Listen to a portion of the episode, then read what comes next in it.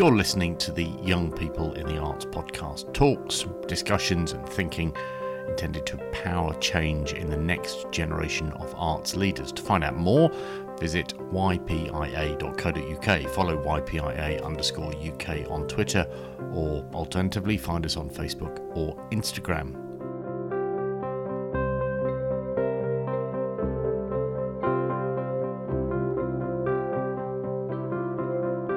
Hello, you're listening to the Young People in the Arts podcast. Young People in the Arts is an arts sector community of young professionals who meet regularly to explore industry wide issues, usually followed by networking drinks. Whilst all of us continued to adjust to the impact of lockdown and life after it, YPIA directors have been busy exploring its archive of events, including early recordings of some of our great speakers and panelists. In the series that follows, the YPIA have curated events for you to listen to on demand, including former Classic FM Managing Director Sam Jackson's Intern to CEO talk and panel discussions on arts and the environment and the art of programming.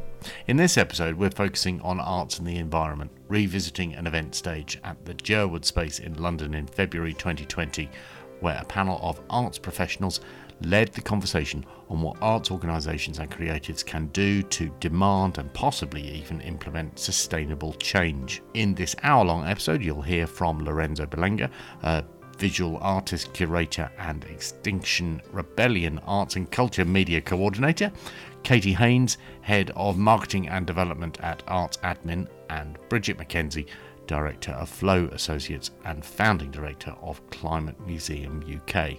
The discussion is chaired by YPIA project manager volunteer Guy Carr, who works in the events team at the British Museum.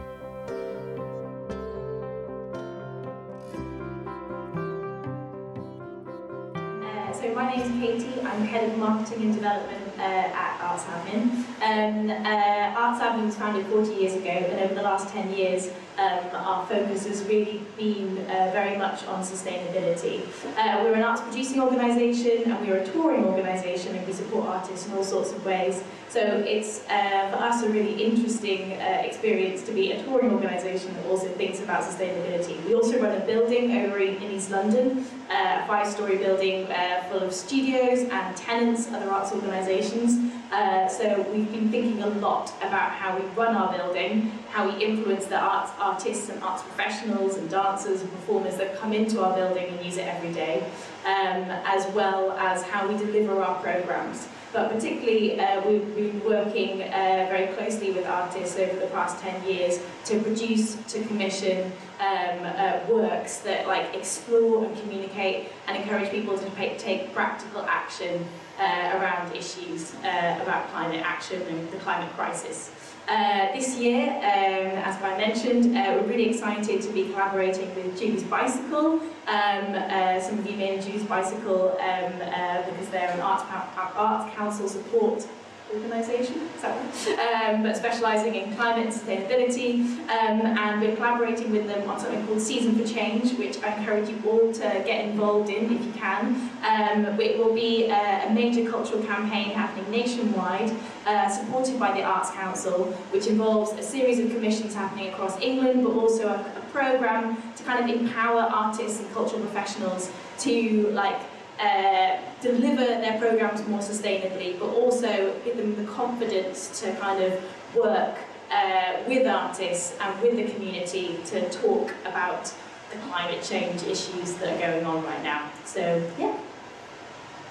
Okay. Is that on? Can you hear me? Yes. Yeah.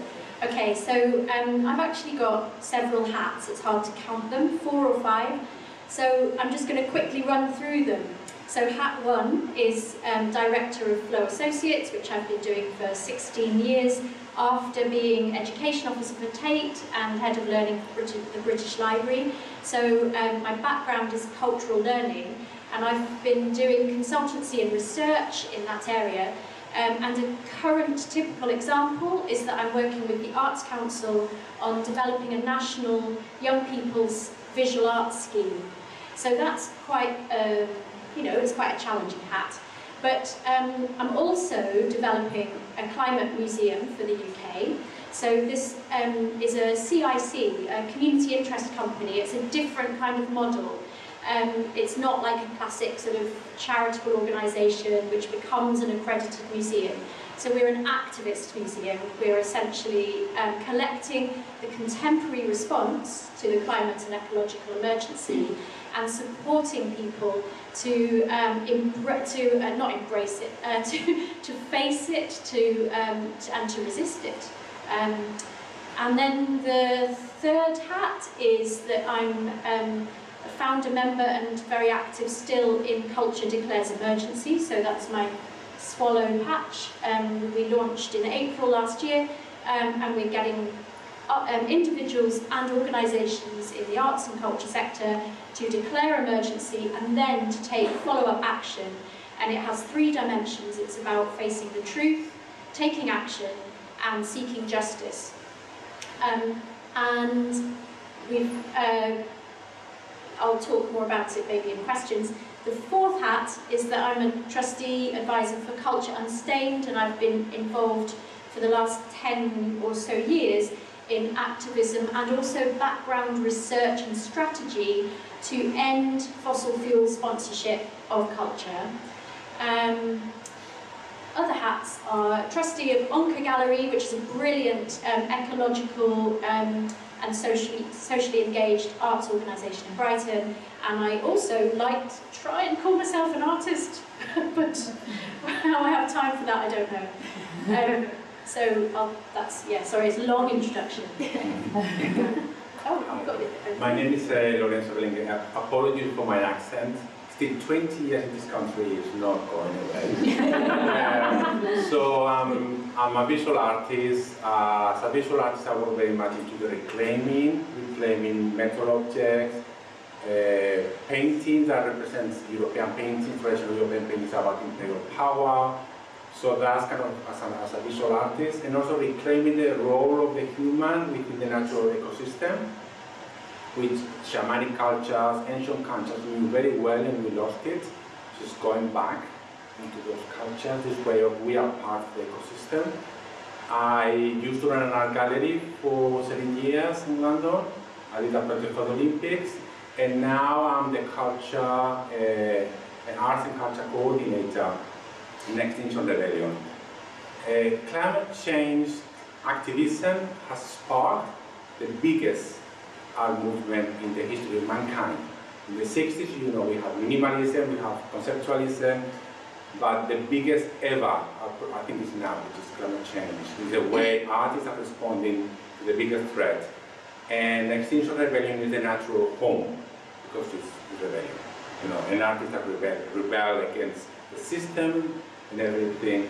So my role is in a bit of the medium, because usually uh, when you hear about extinction rebellion, you know about people uh, blocking roads, blocking bridges, which always gets in the news.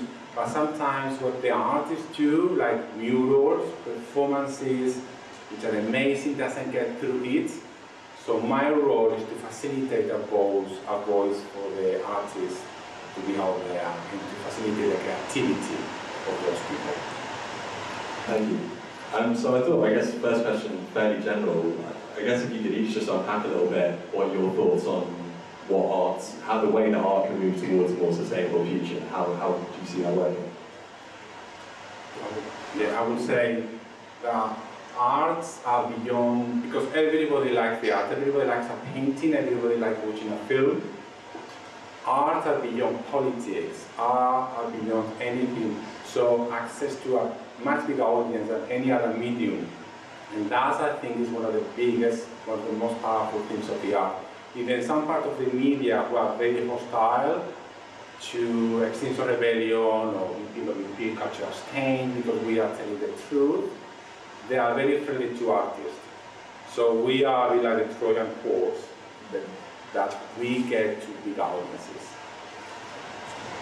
Um, okay, I tend to talk about culture more than I talk about art um, because I think culture is a more inclusive term. Yes, it's a bit woolly, but um, I try to define culture as um, all the means of expression, inquiry, creation and critique um, of the ways that humanity interacts with um, hu humanity, other species and the wider environment. So actually culture is all about the environment. Um, culture is also about diversity and within culture is what we might call the arts but it's actually very multiple. There's lots and lots of things that you might elevate as the arts, perhaps. But I'm kind of interested in the ordinary practices of art and the intersections of art and design. Um, and I do think that those intersections and edges and also the kind of past traditions or the indigenous traditions of culture are where we find really interesting material for, um, for future application. And um, so, you know, I tend to take a very broad view and always try to map, you know, and challenge people when they're narrowing the definitions of culture. It's not just about serving the scientists to communicate messages better. It's not just about serving protest to make it more fun. You know, art has, culture has many purposes in this crisis. It's to do with um, understanding how we got here, um, giving us some kind of comfort and um, therapy for where we are now, how we feel, and it's then about imagining the future and designing um, and completely dismantling the systems that are dominating our world. You know, we need to create a regenerative culture. So, yeah.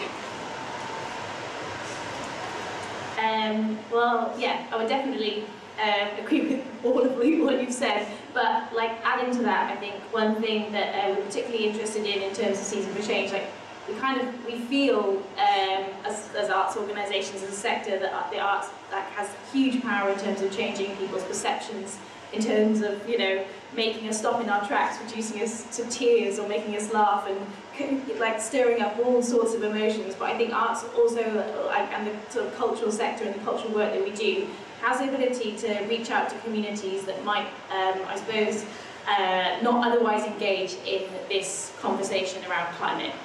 And that's particularly what we're interested in doing with Season for Change. The 15 commissions that we're doing are all kind of working with artists from marginalised groups, um, specifically working with uh, disabled artists, people of colour, um, etc. And also reaching out to communities that I suppose like the Guardian and the BBC don't get to, um, and working with choirs in Gateshead, uh, street parties on council estates in Leeds, uh, women over 60 in Tower Hamlets um, who are isolated. So the aim of the commissions is to kind of like engage people in that wider debate. And I think that arts has the ability to kind of reach that much further than perhaps the media and science can. Yeah, that was uh, almost my next question, really, in a way. Was, it, so do you think that that art can reach reach people that politics can't? Is it more? Is there something more inclusive about it, or more uh, more accessible?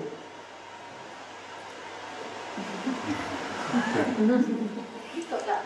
Yeah. Oh, I thought you were No, you want to, no. Shall I just Yeah. start? And then Katie. okay, I haven't got a ready answer. um, so, uh, um, art is both more accessible and more inaccessible, and it absolutely depends how experiences or projects are designed and how people are invited and the qualities of the conditions of, of, of, of making and participation um, and the ways that we interpret. So, you know, we all need, to, the, the most important challenge for us is to develop the skills and capacities across the cultural sector to make art always much more inclusive, much more accessible, much more purposeful, to always make connections with people's lives, and also, you know, to maybe sometimes um, the kind of participatory ordinary arts are quite often about just doing what people want to do, and I think we need to, you know, make connections outwards and pull people out towards understanding science, understanding the big systems, um, and, and really working hard to change their lives. So, you know, yeah, art is, yeah, it's a kind of complex question, but the big answer is, it's all about how we do it. It's the quality of it. No, after you. um, and I think in addition to the quality of it, I also think there's an element of thinking about the kind of the subtlety.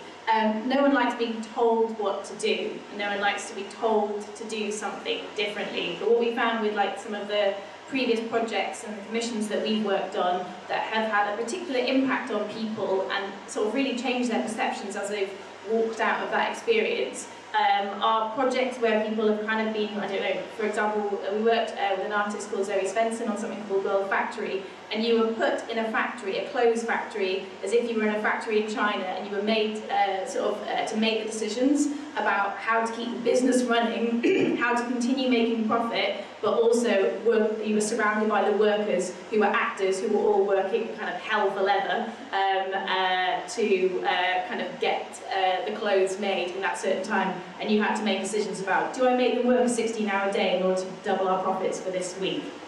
Question. And when you get asked those kind of ethical questions about things, you're suddenly put into a situation where you think, actually, things, things could be different. Um, and I think there's a subtlety to that, and I don't think it's about um, preaching, and I don't think it's about telling people to recycle. And I think that artists can be far more cunning and far more clever than that, and that's the kind of yeah the the, the power that we have in this sector. Yeah, I, would say that uh, within the arts, uh, performing arts is being crucial, very important because it's in the streets. For instance, uh, and allow to participate people that will never participate in the art. Uh, for instance, we have the Red Rebel Brigade, anybody can put on a red dress with all and paint their white they are facing white and there is no script because it's silent so you join the red rebels anybody can do it and then when there's a protest there is a performance there is a demonstration you you join them and you follow them. So and then the, the power thing is because they don't say anything they don't answer back. They de-escalate tension. So when the police is present in a protest, the Red Rebels have the power to calm down and then de-escalate. So I would say that within the arts, perhaps performing arts are becoming really strongly uh, one of the most powerful tools. And also visually they are stunning, they create these amazing images in an era where you know you have Instagram, you have the constant news, so it goes quickly into the, all the, you know, the BBC, the Mail, the newspapers. So that's how we say that. So I suppose there is, seems to be quite a lot of overlap here between creativity and activism. Um, so I, I suppose where do you where do you see that overlap being? What what role does a creative project have within an activist group? Can you? I mean, that was a great example, but um, I suppose do you have any others? And and what uh, yeah, how do you how do you see that overlap working, and what role does it play?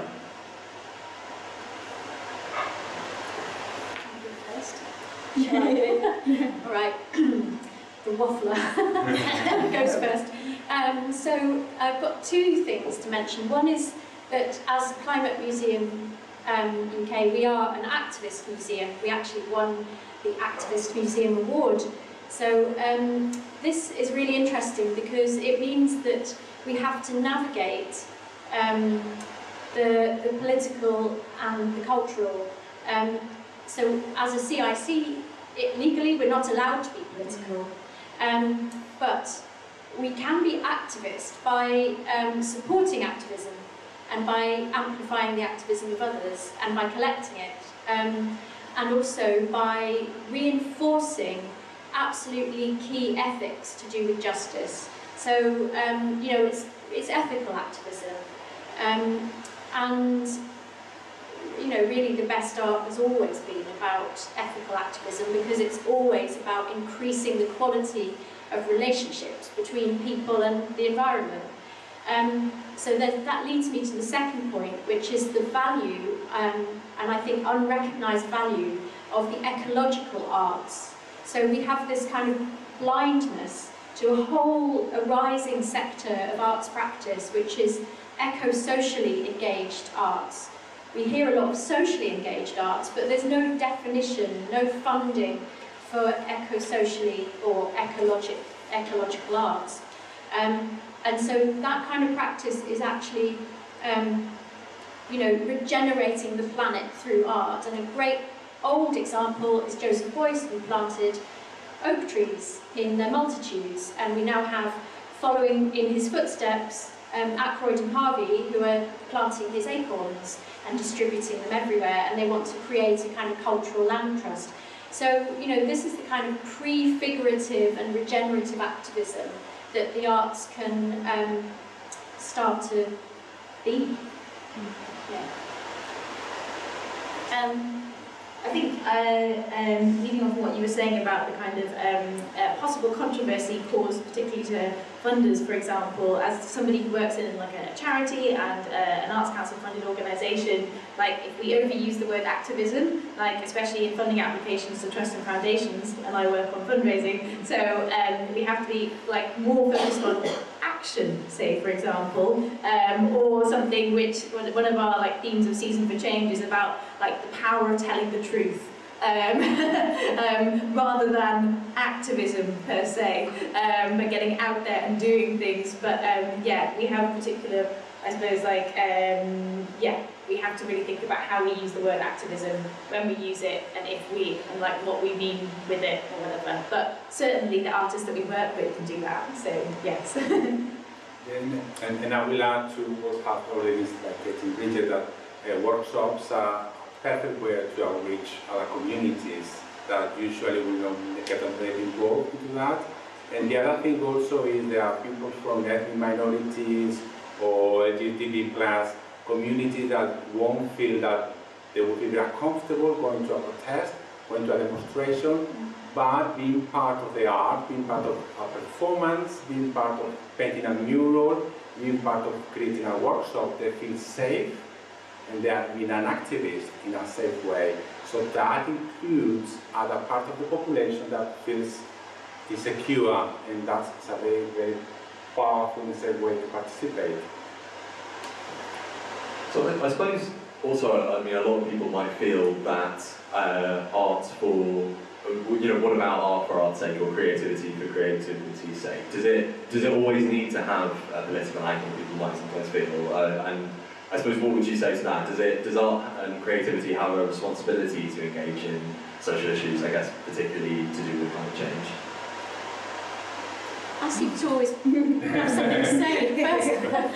um, so, I think there's a huge amount of value in creating space for pure creativity, and that might include things like spiritual, um, in, uh, you know, um, um, what am I trying to say, psychedelic experiences or um, just enabling play for the sake of play um, because we have to practice it at being playful. You know, it's practiced out of us in school. So, um, and we also need to develop virtuosity and skill.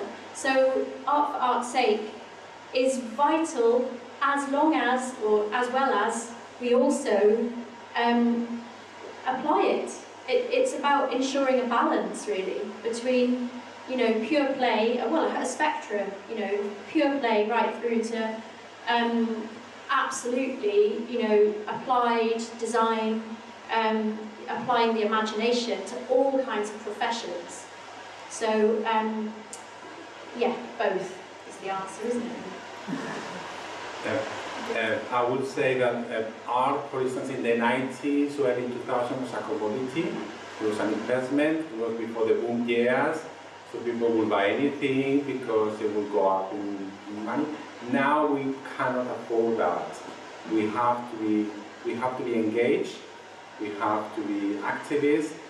It doesn't have to be always political, but you have to be about how we are going to make a better world. And you have to be now like we have 10 years to do it. So we cannot afford to make art just for have a good time. We have to really engage and tell and communicate what's going on and the urgency to tackle this crisis. Uh, yeah, well, I think what's particularly interesting, like, uh, so Arts Admin has organised uh, six uh, festivals um, called Two Degrees Festival, which have been focused on art and climate change. Now it's more like 1.5 degrees. Um, 12 years ago, uh, things were a little different. Um, and um, during the course of these biennial festivals, the number of submissions that come in from artists and the interest in being involved in that festival has increased so much. We get approached so much with, um, I suppose, like what we have seen is more and more artists interested in this issue and interested in talking about it, doing art about it, reacting to it. Um, at Arts Admin, we generally work with artists who are responding to contemporary issues and like thinking about the world and wanting to use their art to change the world. I know that sounds really cringy, but um, um, but um, but yeah, we are seeing increasingly artists interested in this just because it is relevant now. So yeah. Brilliant. And I suppose when you're when you're programming or when you're creating art, what uh, what do you think works well in terms of creating an impact and changing people's perceptions? Do you? I mean, sometimes you see you see sort of shock tactics or tactics to scare being used, and sometimes it's more uh, encouraging participation or encouraging personal action or a commitment to a change in lifestyle. So. So you see a lot of variation there? What, what do you look for or what do you think works well? Is there a bit of both? Um, I would say that one thing we are doing as part of Season for Change is like uh, doing a sort of big evaluation project linked to that, just because we haven't actually found, we have done bits of surveying along the way through our climate related work on whether cultural projects do have an impact on perception and do actually inspire action um, to all sorts of audiences, but with this Season for Change project, because we have 15 commissions across the UK, we're able to do um, much work with cast and audience agency to do much wider surveying to kind of better understand perception change, because I think there is a little bit of a grey area there in terms of like actual kind of data, like there are no data sets on it. So um, we know stuff anecdotally, but I don't think we have the data set to strengthen that, which is a key thing for funders and a key thing for kind of, um, yeah, arts policy and growth in that direction. Sorry. Yeah, I'll follow that because I've been doing evaluation for 15 years and um, struggling with most projects to really concretely demonstrate impact and that's usually because of the short-term way that projects are designed and the way that you have to report to funders.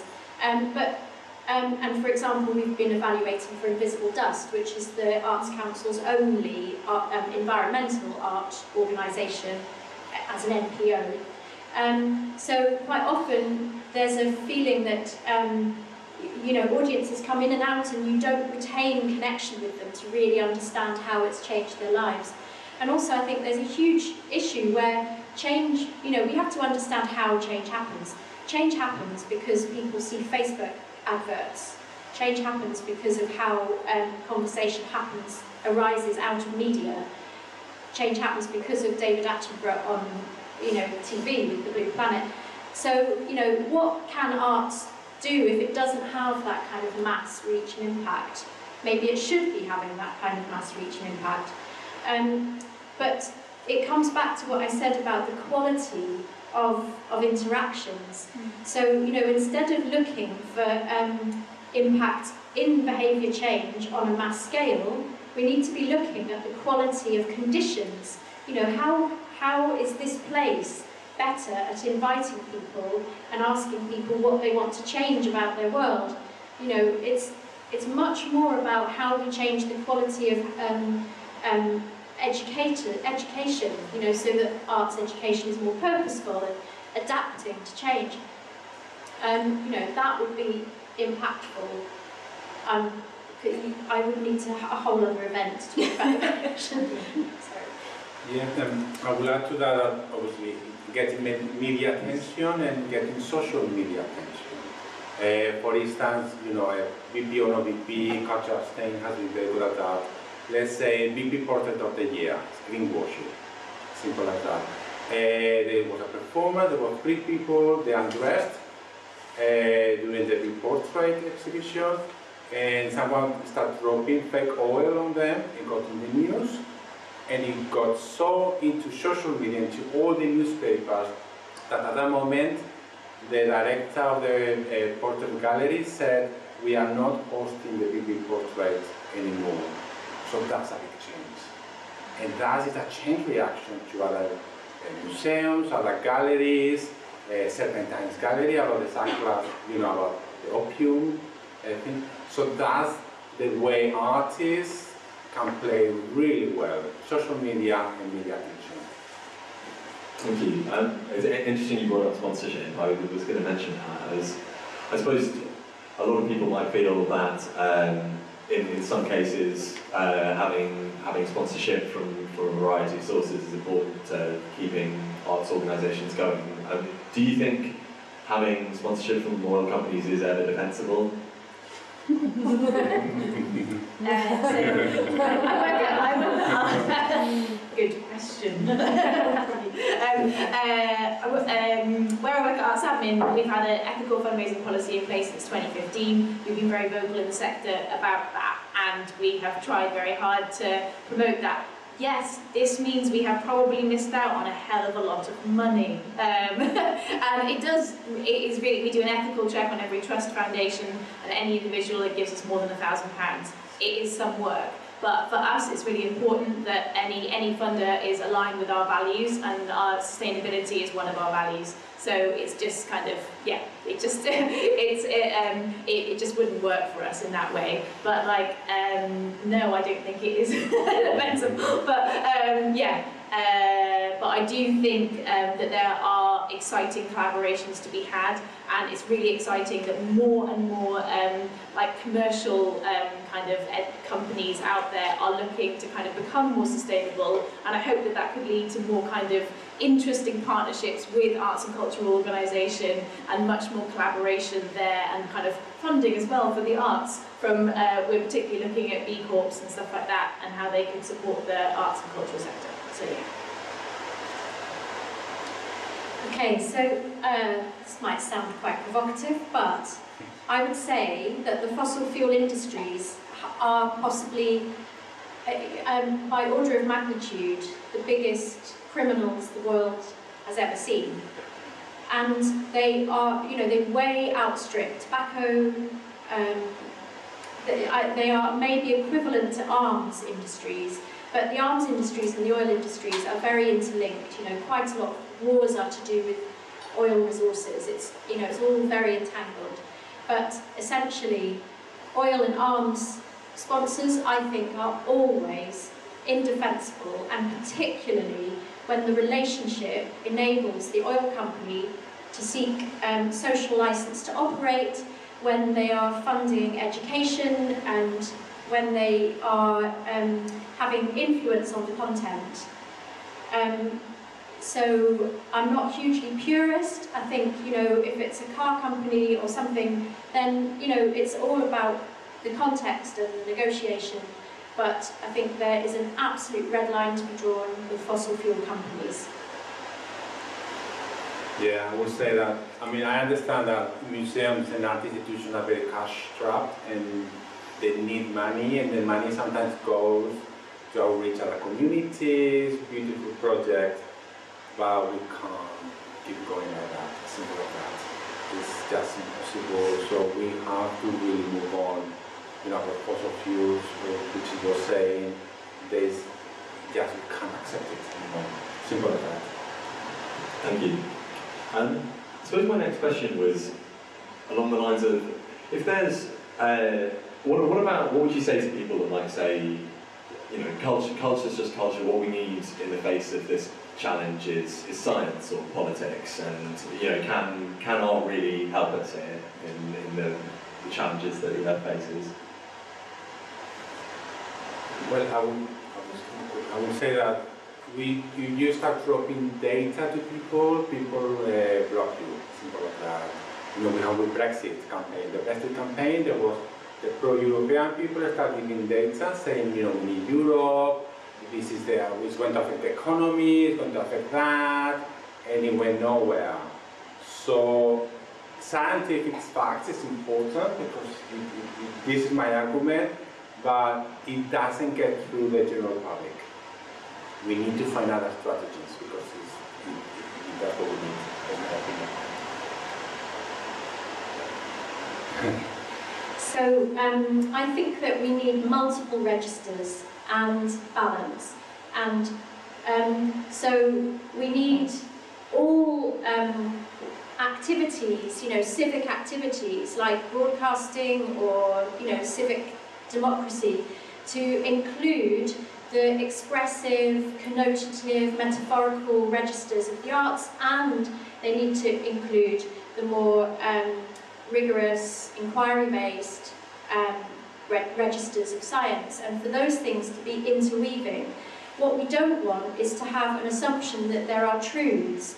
There is scientific consensus around climate change, but there are also huge uncertainties and we need to have ways of explaining that those uncertainties are um, absolutely to be expected and they are part of science.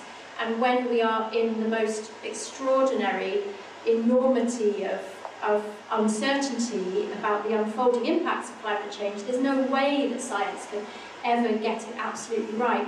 The, the modelling of, um, of forest fires is like 80 years wrong. They didn't expect the, fire, the scale of fires in Australia for another 80 years. So, you know, and it's because of the complexity of modelling. So, um, maybe there's a huge role for arts and culture to help really kind of, and ecological arts and culture to help really understand the systems of life and, and how they are affected dynamically by, by the damage we've done to them. So, um, yeah, I want to see arts getting much more involved in science, and it isn't an either or. Um, you've got it all.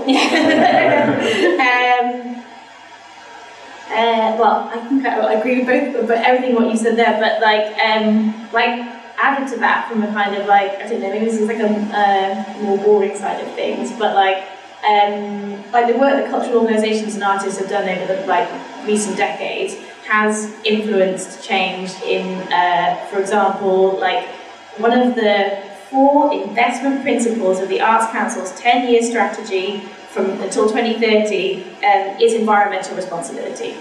And they have explicitly like put in their strategy that they, they think that we, you know, as cultural leaders, we can influence change uh, not only in how we deliver and what we deliver, but also we have access to communities, to participants, and we, yeah, are leaders of social change.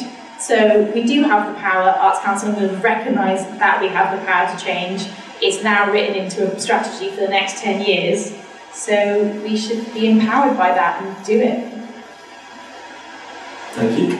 I guess just picking up on what, what you talking before about um, assessing impacts from, from projects. Um, I think it's interesting because although it's really hard, of course, to assess the impact, it's cultural projects, like anything, have their own carbon footprints, and that's a bit more straightforward to quantify. So I suppose maybe to some extent there's a kind of cost-benefit analysis to be done. And I, I, I, guess I'm thinking along the lines of there was a bit of, I saw some criticism around the Olafur Eliasson iceberg thing around people people complaining that he had shipped them and saying that wasn't an environmental thing to do, and and there was sort of some yeah, and I, I suppose people are sometimes ready to level a charge of hypocrisy and things like that. So I guess who who gets to make that cost benefit analysis? Is that the public or is it the artist or yeah? What, what do you think of that?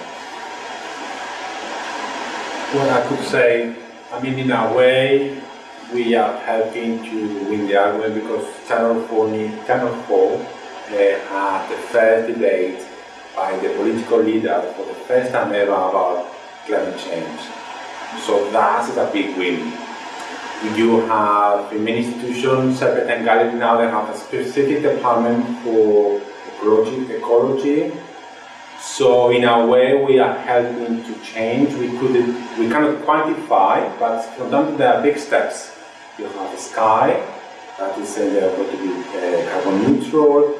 So carbon neutral, vocabulary, these sort of things are becoming much more mainstream.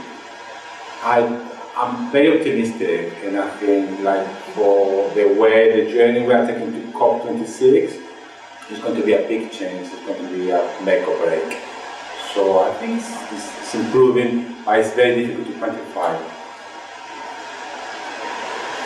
Um, well, it's kind of um, from a kind of, uh, I suppose, like obviously if you're an Arts Council NPO, you can use like Julie's Bicycle platform to analyse any of your projects and to understand the impact um, in terms of like uh, your carbon footprint with a project, which is very, very useful. Julie Spice will know loads about that, I know less. But um, on a kind of, um, I don't know if this is like an interesting note, but I've been doing quite a lot of work um, uh, in marketing, particularly in greening, like marketing practice. A lot of people think about like the creation of the exhibition or whatever, but they don't think about like the kind of marketing stuff around it. A lot of people are like, oh, reduce your print, recycle your leaflet, etc. I've been trying to delve into the world of digital marketing and greening your digital marketing. And pretty scary, like because like the internet is the 11th big, if it were a country, the 11th biggest country or consumer of electricity and kind of um, like carbon in the world. So it's like 7% of our whole world's electricity. It's more than the UK the internet consumes, basically. It's big. Um, and um, so been doing lots of work into trying to looking at green hosting, looking at greener ways in which we can clean up our digital um, aspect of arts admin, which is complicated but not expensive. So I don't want to discourage you, um, but um, but I do think there's a, a, lot of things you can do, and it's not always the most obvious thing. So it's not just about transporting that ice. There's so much more around that project that you could look into and analyse, and there's so much more kind of I don't know just beyond the kind of what you see in your mind as a carbon footprint. Um, um, so yeah, I don't think it's as easy to, to kind of judge it, but I, yeah, it's difficult to know whether who evaluates that. okay, yeah, thank you. I feel like I should be responding to what you say, but I've got something I want to say. So, um, um, the other day, there was a film company making a drama in our uh, local area, and they were using our st studios as a base and the film crew and cast was enormous, and they'd eaten their lunches on these polystyrene trays. And um, I just got so irritated because I could see these mountains of polystyrene trays, all contaminated with food, all wrapped in horrible plastic bags. And I had to go at the poor old, you know, catering chap. I feel really guilty. And so, you know, it, when we see all this crappy stuff around us, it can really be triggering and it can, we can have endless meetings in our institutions about it. But then we need to really get things into perspective.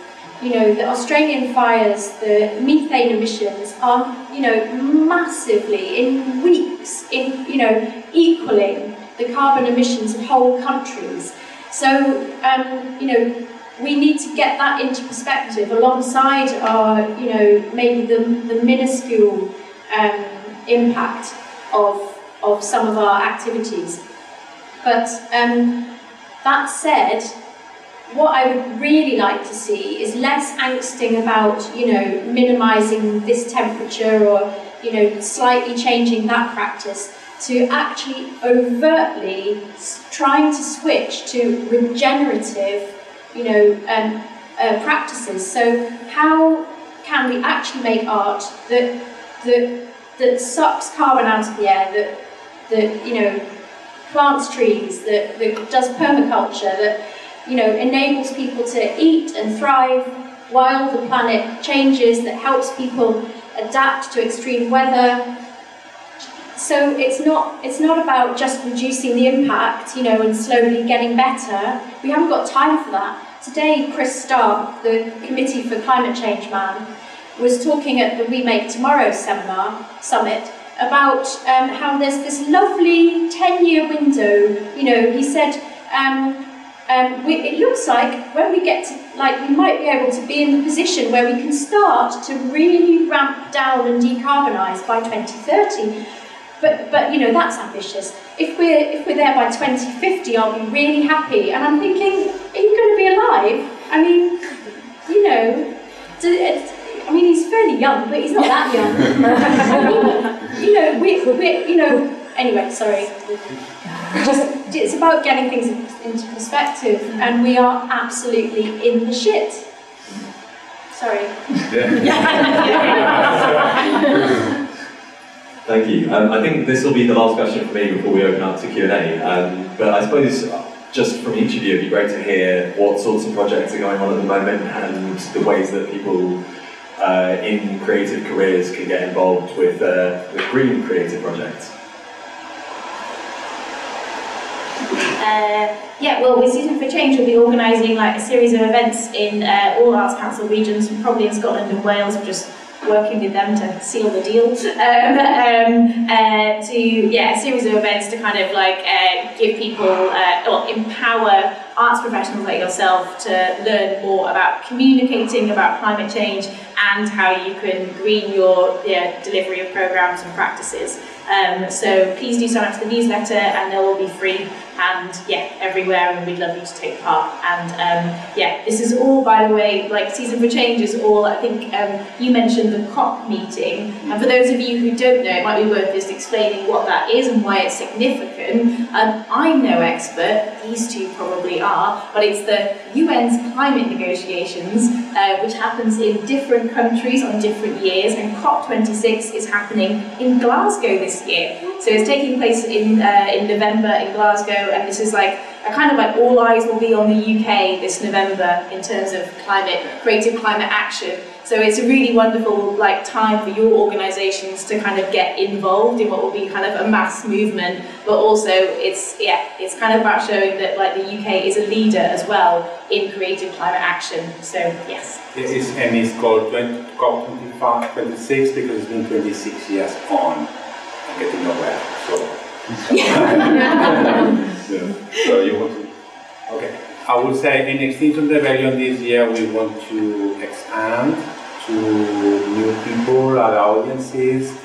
Uh, one of the things we want to do, we are actually launching, well, we launch it today, but we will start from tomorrow. We want to invite everybody, all of you, uh, under the hashtag 40 days to protect the planet, where you commit yourself for, to one action of your choice. Could be no cars, uh, no meat, uh, no flying, whatever you wish. And you show it's hashtag 40 days to protect the planet. I decide, then you name your action, and a hashtag you decide, yes. And then you, you tag six of your friends to commit yourself to the action of their choice. So that's something start tomorrow, and hopefully you are more welcome. And we also designed, we have designed a beautiful logo with two parts, really being artist. And anybody can print out, can download the logo, print it out, and wear it. So if you see the streets and wearing the same logo, you can ask, which is your action, you have committed yourself for 40 days, so you can talk to strangers. Um, I think your question was about green and creative careers. Yeah, so also very good. Yes. I'll try and answer that one specifically. that um, I think that we haven't really talked about intergenerational justice as an issue. Um, the idea that the ecocidal industries, you know, the complex, is stealing from the future. It's discounting the future, um, and it's essentially stealing it for, for future generations. And um, and the injustice of that is is mind blowing. Um, and how we help young people um, face that with optimism, enough optimism to keep them going to school and college every day. Um, and maybe we don't, maybe we support them to strike. Um, but, but we do need to support them to have the capacities to thrive in a changing world. And that means really understanding what is needed in situations of crisis. And that means learning from places in, elsewhere in the world where people are being resilient or have been in history. Um, it means being much more kind of interdisciplinary about education um, and thinking about work. It means being less um, money driven, um, giving people the skills to collaborate, to um, you know, to live without money. Um, and that's just a massive, massive transition to, to expect. So we can't necessarily expect that from schools, and that's maybe why there could be an amazing movement of home-based education and, you know, maybe the strikes will trigger that and more kind of alternative art schools and, and that from that might emerge this kind of merging of, of um, ecological and, uh, and creative careers. Everyone will need to have an ecological and creative career in order to thrive. Thank you very much. Um, I think we do have a roving mic back there, or maybe just this one. No? Um, so yeah, uh, any questions? I'll just speak. Yeah. Um, we've spoken a lot about how the arts can be the voice for change, um, but how can the arts themselves ensure that they're working sustainably? And it'd be interesting to hear some thoughts. Um, I'm coming from a very much classical music point of view. You've just seen two orchestras this week. One get trained to Poland, and it took them two days, so they didn't fly, and the other trying to become carbon neutral by the 50th anniversary in two years' time. Now, are you, do you think we stop travelling internationally altogether? Do we go that extreme? Um, the, another angle of the work that we do is CD production, and the plastic wastage from vinyls and CDs is hideous. It's absolutely huge. So it'd be really interesting to hear some views on actually how, instead of working outwards, how internally we could be sustainable. I think um, the conversation, or the, the question you had particularly about international travel, as somebody who works for an organisation whose like income comes a lot from international touring, we have a lot of conversations about this all the time. Uh, where possible, we try and use train travel, but obviously we are based on an island. Um, uh, this is much easier for some of our partners in continental Europe to commit to.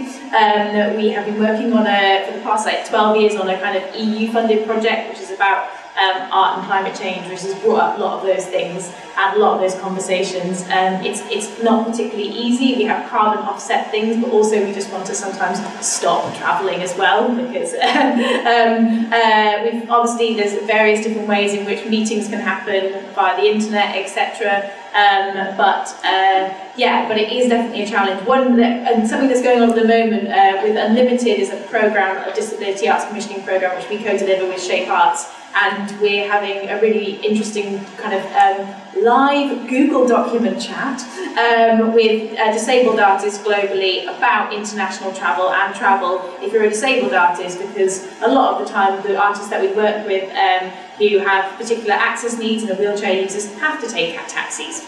They, it's just how they get around, just how they get to places, and they um, really want to make their practice more sustainable, but because of their access requirements, how do they do that? Um, obviously, we can suggest whole different, I don't know, lots of different green ways of travelling, but it is a challenge, and you just have to. I think it's more. We always think about it. Have like have we considered all the ways in which we deliver this project, and all the ways in which we could do this project better? and I suppose looking at the different dimensions of that project from travel to the kind of, uh, we have like a green rider which goes with our touring projects where we suggest to the venues that are receiving our work how they could make sure that what's on site we don't have like a thousand plastic cups like uh, or single-use plastic cups waiting us when we get there for example. So there's just things that you can do like that maybe, but I'm happy to have a conversation about the intricacies of touring um, in, that, in that way as well. Yeah, I just want to talk about the value of um, community and encouraging each other. So um, I'm involved in Culture Declares Emergency, and soon after the launch, Music Declares an Emergency came along. But um, um, I just want to uh, tell what happened with, and I can't name the choir, but um, a young singer in a choir contacted me, and we had three long phone calls. I kind of coached her to um, uh, to actually go to the director of the choir and ask for an international tour to be cancelled. Um, which is a massive thing. And I was like, well, you probably you think you realise this probably isn't going to work, but it's worth asking, and it worked. So you know, um, forming and joining community and encouraging each other to change um, is is just you know, yeah, you know, co-courage. It's so valuable. Um, but I do also want to say that um, that we again need to get things into perspective because the emissions from flights is actually a very tiny percentage of, of the pie chart. Is it something like 2%? 2.5. 2.5. But the carbon footprint per passenger I, is yeah. Okay. so, so in other words, we mustn't obsess about specific things. Don't just think a single action and then you're doing everything you can. You know, look at the whole spectrum. Yeah, no, I agree. Obviously, different people have got different different realities. It's like uh, extinction. There are a lot of celebrities that have Extinction Rebellion to get the, you know, Emma Thompson, yes? She went in the pink boat and she flew all the way from LA And people will say, shame on you, because you are here to lecture about climate change, blah, blah, blah. By the scale of fires in Australia for another 80 years. So, you know, and it's because of the complexity of modelling. So, um, maybe there's a huge role for arts and culture to help really kind of, and ecological arts and culture to help really understand the systems of life and, and how they are affected dynamically by, by the damage we've done to them. So, um, yeah, I want to see arts getting much more involved in science. There isn't an either or. Um, you've got it all. um, uh, well, I think I agree with both, but everything what you said there. But like, um, like added to that from a kind of like I don't know, maybe this is like a uh, more boring side of things, but like, um, like the work that cultural organisations and artists have done over the like recent decades has influenced change in, uh, for example, like one of the four investment principles of the Arts Council's 10-year strategy from until 2030 um, is environmental responsibility. And they have explicitly like put in their strategy that they, they think that we, you know, as cultural leaders, we can influence change, uh, not only in how we deliver and what we deliver, but also we have access to communities, to participants, and we, yeah, are leaders of social change. So we do have the power, Arts Council have recognised that we have the power to change. It's now written into a strategy for the next 10 years. So we should be empowered by that and do it. Thank you. I guess just picking up on what, what you were talking before about um, assessing impacts from, from projects. Um, I think it's interesting because although it's really hard, of course, to assess the impact, it's cultural projects, like anything, have their own carbon footprints, and that's a bit more straightforward to quantify. So I suppose maybe to some extent there's a kind of cost benefit analysis to be done. And I, I, I, guess I'm thinking along the lines of there was a bit of, I saw some criticism around the Olafur Eliasson iceberg thing around people people complaining that he had shipped them and saying that wasn't an environmental thing to do and, and there was sort of some yeah, and I, I suppose people are sometimes ready to level a charge of hypocrisy and things like that. So I guess who who gets to make that cost benefit analysis? Is that the public or is it the artist? Or yeah, what, what do you think of that? Well, I could say, I mean, in a way, we are helping to win the argument because Channel 4, Channel 4 uh, had the first debate by the political leader for the first time ever about climate change. So that is a big win. You have in many institutions, Serpentine Gallery now, they have a specific department for ecology. ecology. So in a way, we are helping to change. We could we cannot quantify, but for them there are big steps. You have the sky, that is uh, going to be uh, carbon neutral. So carbon neutral vocabulary, these sort of things are becoming much more mainstream. I I'm very optimistic, and I think like for the way the journey we are taking to COP26, it's going to be a big change. It's going to be a make or break. So I think it's, it's, improving, but it's very difficult to quantify. Um, well, it's kind of um, from a kind of uh, I suppose like obviously if you're an Arts Council NPO you can use like Julie's Bicycle platform to analyse any of your projects and to understand the impact um, in terms of like uh, your carbon footprint with a project, which is very, very useful. Julie's Bicycle know loads about that, I know less. But um, on a kind of, um, I don't know if this is like an interesting note, but I've been doing quite a lot of work um, uh, in marketing, particularly in greening, like marketing practice. A lot of people think about like the creation of the exhibition or whatever, but they don't think about like the kind of marketing stuff around it. A lot of people are like, oh, reduce your print, recycle your leaflet, etc. I've been trying to delve into the world of digital marketing and greening your digital marketing. And pretty scary, like because like the internet is the 11th big, if it were a country, the 11th biggest country or consumer of electricity and kind of um, like carbon in the world. So it's like 7% of our whole world's electricity. It's more than the UK the internet consumes, basically. It's big. Um, and um, so I've been doing lots of work into trying to looking at green hosting, looking at greener ways in which we can clean up our digital um, aspect of arts admin, which is complicated but not expensive. So I don't want to discourage you. Um, but, um, but I do think there's a, a lot of things you can do, and it's not always the most obvious thing. So it's not just about transporting that ice. There's so much more around that project that you could look into and analyse, and there's so much more kind of, I don't know, just beyond the kind of what you see in your mind as a carbon footprint. Um, um, so yeah, I don't think it's as easy to, to kind of judge it, but I, yeah, it's difficult to know whether who evaluates that. Okay, yeah, thank you. I feel like I should be responding to what you say, but I've got something I want to say. So, um, um, the other day, there was a film company making a drama in our uh, local area, and they were using our st- studios as a base. And the film crew and cast was enormous, and they'd eaten their lunches on these polystyrene trays. And um, I just got so irritated because I could see these mountains of polystyrene trays, all contaminated with food, all wrapped in horrible plastic bags. And I had to go at the poor old, you know, catering chap. I feel really guilty.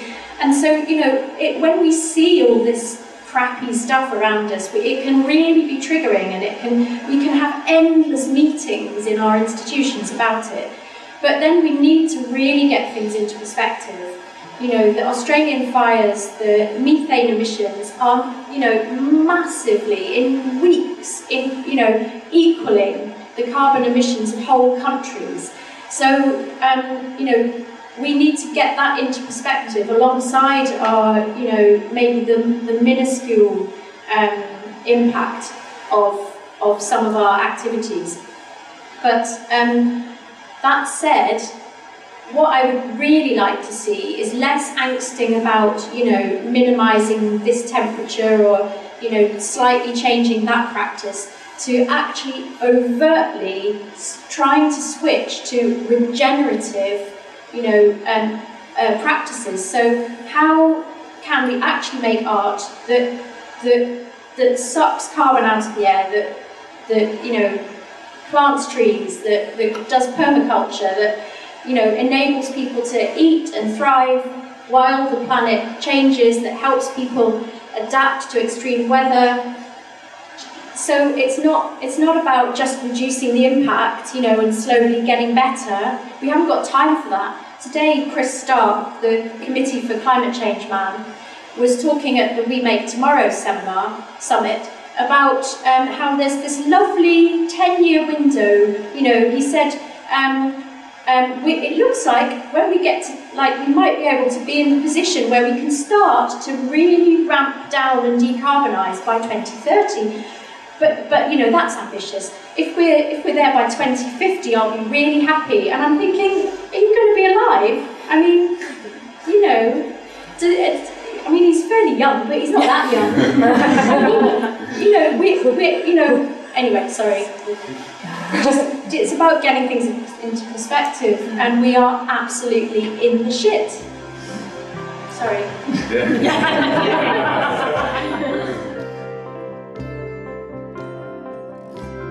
You've been listening to the Young People in the Arts podcast talks, discussions, and thinking intended to power change in the next generation of arts leaders. To find out more, visit ypia.co.uk, follow ypia underscore UK on Twitter, or alternatively, find us on Facebook and Instagram.